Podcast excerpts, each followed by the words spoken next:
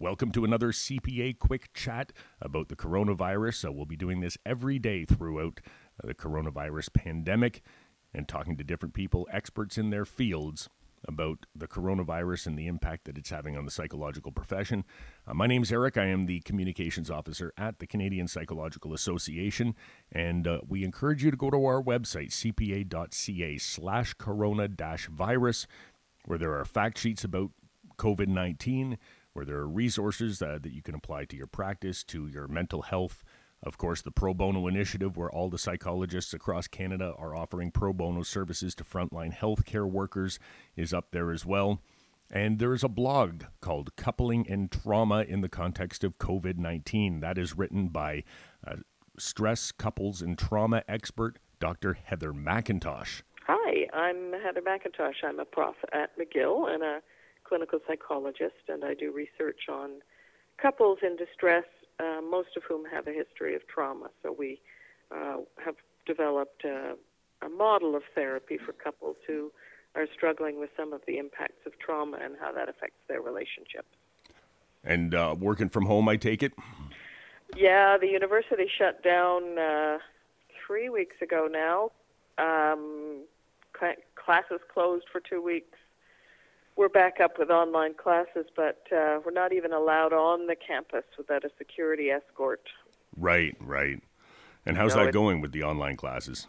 You know, it's a, mm, I teach clinical things, so I'm in the middle of an advanced couple therapy course, and we have actors that we use, and so the actors follow us for the whole term in in an in a long form improv and so we had a final session, not knowing it was the final session before this break.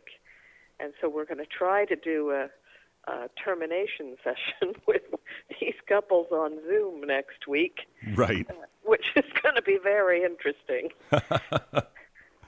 that does sound interesting. It presents a whole new set of challenges, doesn't it? Yes, it's definitely not the was not the plan. The pedagogical implications of doing Zoom therapy were not sort of on our horizon when we designed the plan.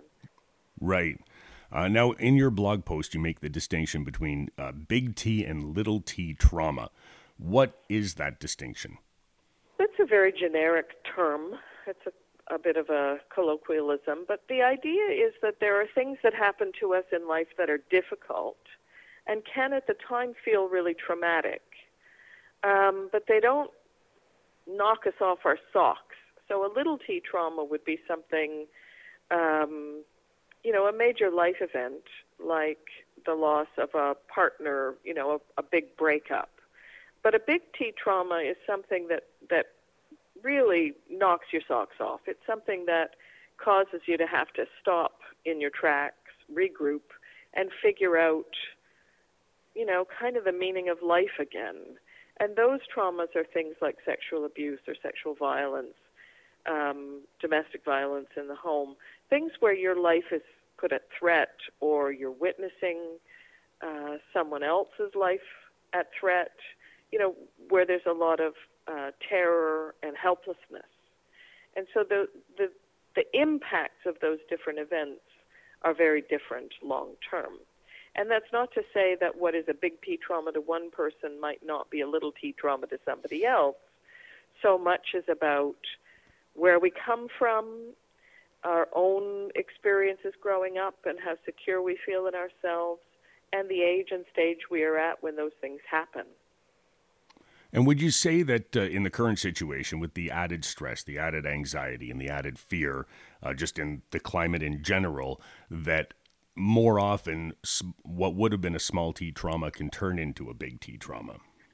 Um, part of what is unique about this situation is the sense of uh, helplessness that people have about being able to do much about it.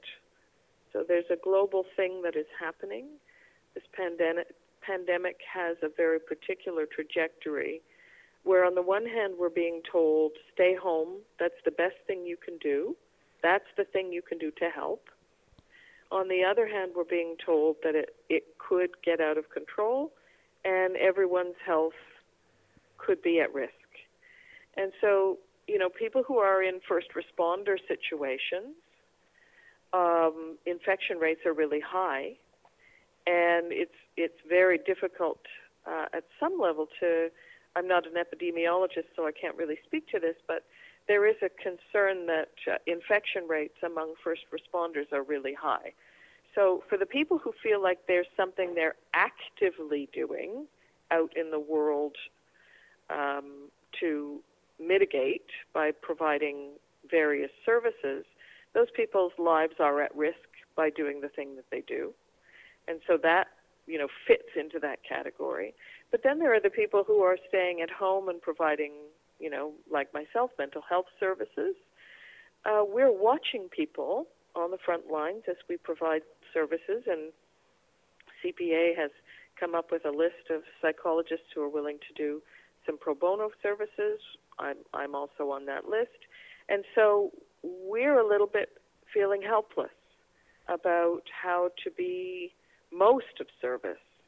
And so that can really feed into a sense of the heightening of the fight, flight, and freeze response. Some of us feel, um, and again, this is very much about where we come from in terms of our own lives and our own traumas. Being in our homes can feel very traumatizing. So, something that might be a stressor, like being worried about a family member being sick, having a parent in a retirement home right now is a real worry. But in the past, you might have gone to the gym, gone for a run, gone out for with a friend. You might have had a number of strategies that you would use that would help you manage that fight, flight, or freeze response. And now we're being asked to stay at home. And so the fight, flight, freeze has nowhere to go.